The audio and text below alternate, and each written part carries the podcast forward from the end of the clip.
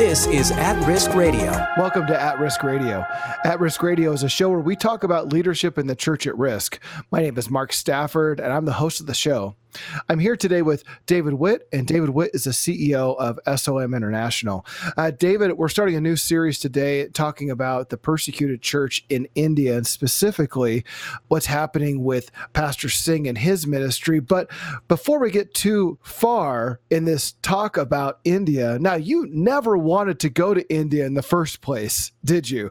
What, you, what was your hesitation about going to India? Yeah, well, you know, and again, Mark, I think you know, so the listening audience knows we're hedging and organizing this whole interview around the book I just came out with that called God's Global Grace Movement as I mm-hmm. began to just share the observations I had of what God has done in the last 10 years in India and now how that's impacting the world. And so for the next few sessions, we'll be unpacking some of the high points from the book and um, talking about just how it paints the influence now that India is bringing to the world and the revival that's going on there and the lives being changed. Um, so straight out chapter one here, um, um, I do, uh, I am able to introduce the really surprise for me to uh, for uh, SOM International getting involved with India, it really wasn't on my mm-hmm. radar because, to be frank with you, Mark, um, I feel like a little person. You know, I mean, we are in the scheme of things, we're a little ministry trying to do our part. Right. I had been to India a couple times before, and immediately had experienced and felt the uh, the, certainly the physical poverty of India, which is just massive when you just see uh, thousands and thousands of people uh, living in shanties, and um, and right. just the filth everywhere, and and, uh, and all the infrastructure issues going on there. But also right. um, was the spiritual poverty, and so I thought, you know, my mind, I literally remember saying. Uh, Lord, India is a spiritual black hole, both physically you know, in for spiritual needs. We're a small ministry. Uh, don't ever lead us right. to go there, you know. so, so, there's the irony. and yet here you are yes. in in God's holy humor. He's like, that's exactly where I'm going to send you. Yeah, India is the place. Yeah, yeah. So little did I know God's sense of humor in 2008 when I was praying that and thinking about that, and and so God in His uh, divine sovereign grace there and sense of humor puts mm-hmm. us on the path that I, one of our partners in 2010 connects with Pastor Singh. And through a series of all kinds of events that we'll get a little more detail later, right. we're able to connect. And one of the first things that Pastor Singh uh, really introduced me to knowing him was he's a little man and he's a little man of stature. He played on that, but a little man of power because you know he talks about how he's from low caste, a poor village, a poor family, uneducated family, and totally godless. Didn't know the Lord at all. Uh, knew only Hinduism and all the gods, and how lo- the hmm. Lord had spotted him, had pursued him, uh, healed him supernaturally, and ultimately lifted up him to lead this global impacting ministry that's brought in the last 10 years phenomenal revival to uh, India. And so that's kind of my, my first taste of really seeing something supernatural happen there in India. So you've been in India for a number of years now, and it started fairly small and it's grown up pretty big. Exactly how big has the ministry grown? Well, yeah, in the last 10 years. And Mark, by the way, this is our 10 year anniversary of being in India. So it's very significant. 10 years, we've seen now um, just about a million Indians respond to Christ. And majority of them now are walking in fellowship, discipleship, connected mm-hmm. to fellowships, uh, little little churches throughout these unreached areas all through uh, India. That actually represents, we get in the numbers later, over 40,000 churches uh, they've been able to plant. That's incredible. Yeah, it's just amazing. I never thought I would ever live to see anything like that. Mm-hmm. And so I think what I one of the first things that I from chapter one that I really felt like God put upon my heart to really identify kind of my story and observation of seeing India for a keyhole, right? I mean, India is diverse. There's, everybody's gonna have a different experience. Right. I'm just sharing my experience. But one thing that really comes to the highlight is mm. that God loves little people. And, and, and, you know, I've always felt like a little person. I'm I'm a dyslexic. You know, my my sixth grade teacher told me that told my parents they they he always thought I'd be an average student and never go to college. Well, the the day that I graduated from college with honors, my parents were weeping because they never gave up on me. You know, and I and I've seen how God's helped me overcome, and now even an author of a few books. When God's involved, it changes the equation mm-hmm. to from what our resources are to His resources. And I think our Indian brothers and sisters have really shown us that. Yeah, that's right. Well, you had the chance to hang out with Richard Wurmbrand and his wife uh, Sabrina. Tell me a little bit about how you came into contact with with them and how. Well, I'll talk about how that connects to India here in a minute. But how did you get in contact with uh, Richard Wurmbrand and Sabrina? Well, yeah, again, heroes uh, of me, Richard and Sabina, yeah, and uh, Sabina, they, Sabina, Sabina yeah. Oh my gosh, I said that improperly. Oh, no problem. They have so much grace, they would not be offended. Uh, some of the most gracious, loving people I've ever met, real spiritual heroes for me and um, and so I at the latter years with the Wurmbrands, I, I was able to know during my years I served at the ministry at the Voice of the Martyrs, and wonderful years and wonderful ministry, and and so much of our roots that we were able to get launched here, Spirit of Martyrdom. And Sabina was an example of love and truly for the little people. Now remember, again, the little people is little in status, in power, not really in stature.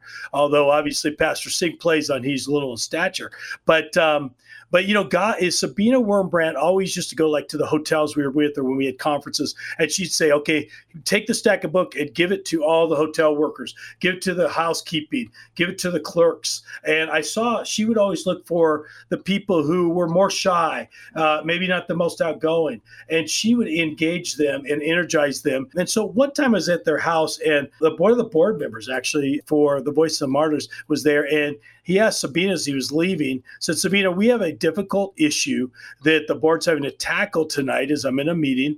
Do you have any wisdom that I could pass on to the board? And just with her wonderful deep look, she always had such rich insight. She responded back, You know, re- remember the little people and ask the little people because many times the little people have your answer. And man, that rung in my heart. I never forgot that story. It was so profound that I began to just meditate on that and see that how if we really listen and look for the little people to get involved, many times the answer will rise to the top because God uses humble people. And God is the scripture says he's going to confound the wisdom of this age with the uh, the with the humble, you know, and and he's opposed to the proud but gracious to the humble. And so I think there is something about the little people. God loves the orphans, the widows, you know, the oppressed, the persecuted.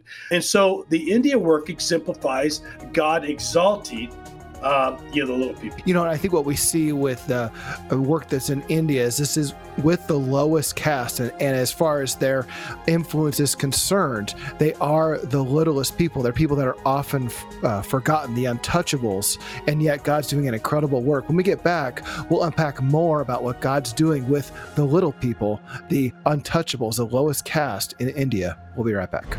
At Risk Radio. Can you imagine trying to disciple a church with only one Bible? This is Mark Stafford from At Risk Radio, and our contacts in Venezuela are telling us incredible stories about people coming to know Jesus, all the while pastors are missing Bibles for their people. After receiving a Bible from our ministry, one man said with tears in his eyes, No one has ever given me such a beautiful gift.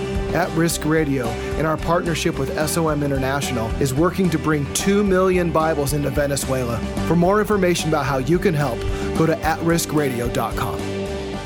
Welcome back to At Risk Radio. I'm online with David Witt. David Witt is the CEO of SOM International, and he's the author of a new book called God's Global Grace Movement Hope Arising from an Awakening in India. And what we see is is going on right now in India is there are these well, what we refer to as little people. They're in the lowest caste, led by a man named Pastor Singh, who are starting this incredible movement of the Holy Spirit. There are people that are getting saved.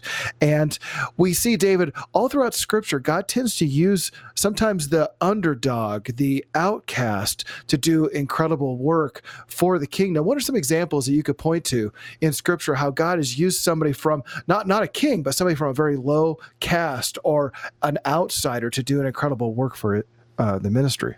Yeah, Mark. Um, you know, the ones that come to my mind, I'd love for you to even throw in here too, is uh, Moses was an orphan. Uh, he was raised by the oppressing people. Uh, Moses was a Hebrew and raised by Egyptians, mm-hmm. and God raised him up to be a prince, and then brought him all the way back down to be a shepherd, and then raised him up to then lead the Hebrew people. So it was, mm-hmm. you know, God, Moses felt totally defeated a little person certainly he identified with when he was literally in the desert basically for 40 years, leading sheep, living a simple life. Um, and then you know, for 40 years, he, he led the Hebrew people.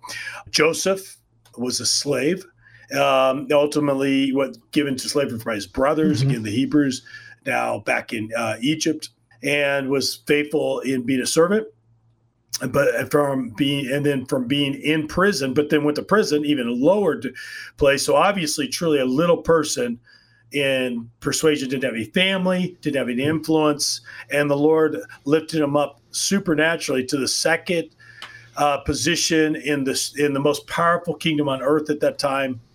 Phenomenal story. Uh, so god loves to give you know nice curveballs to our logic of how to achieve power how to influence and being a podcast of leadership.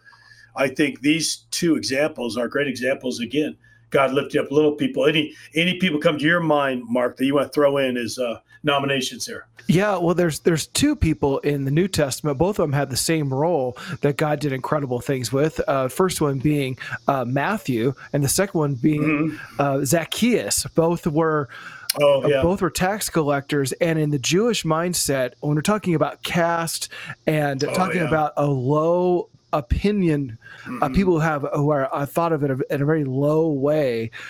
Man, I can't think of anything in their culture at the time that would have been thought of as more offensive than a tax collector. There was a lot to that. It was more offensive than even our tax collectors uh, because the Romans were so oppressing and abusing the Jews that the people who were collecting taxes for the Romans were just considered the worst of the worst, especially if they were Jews doing that.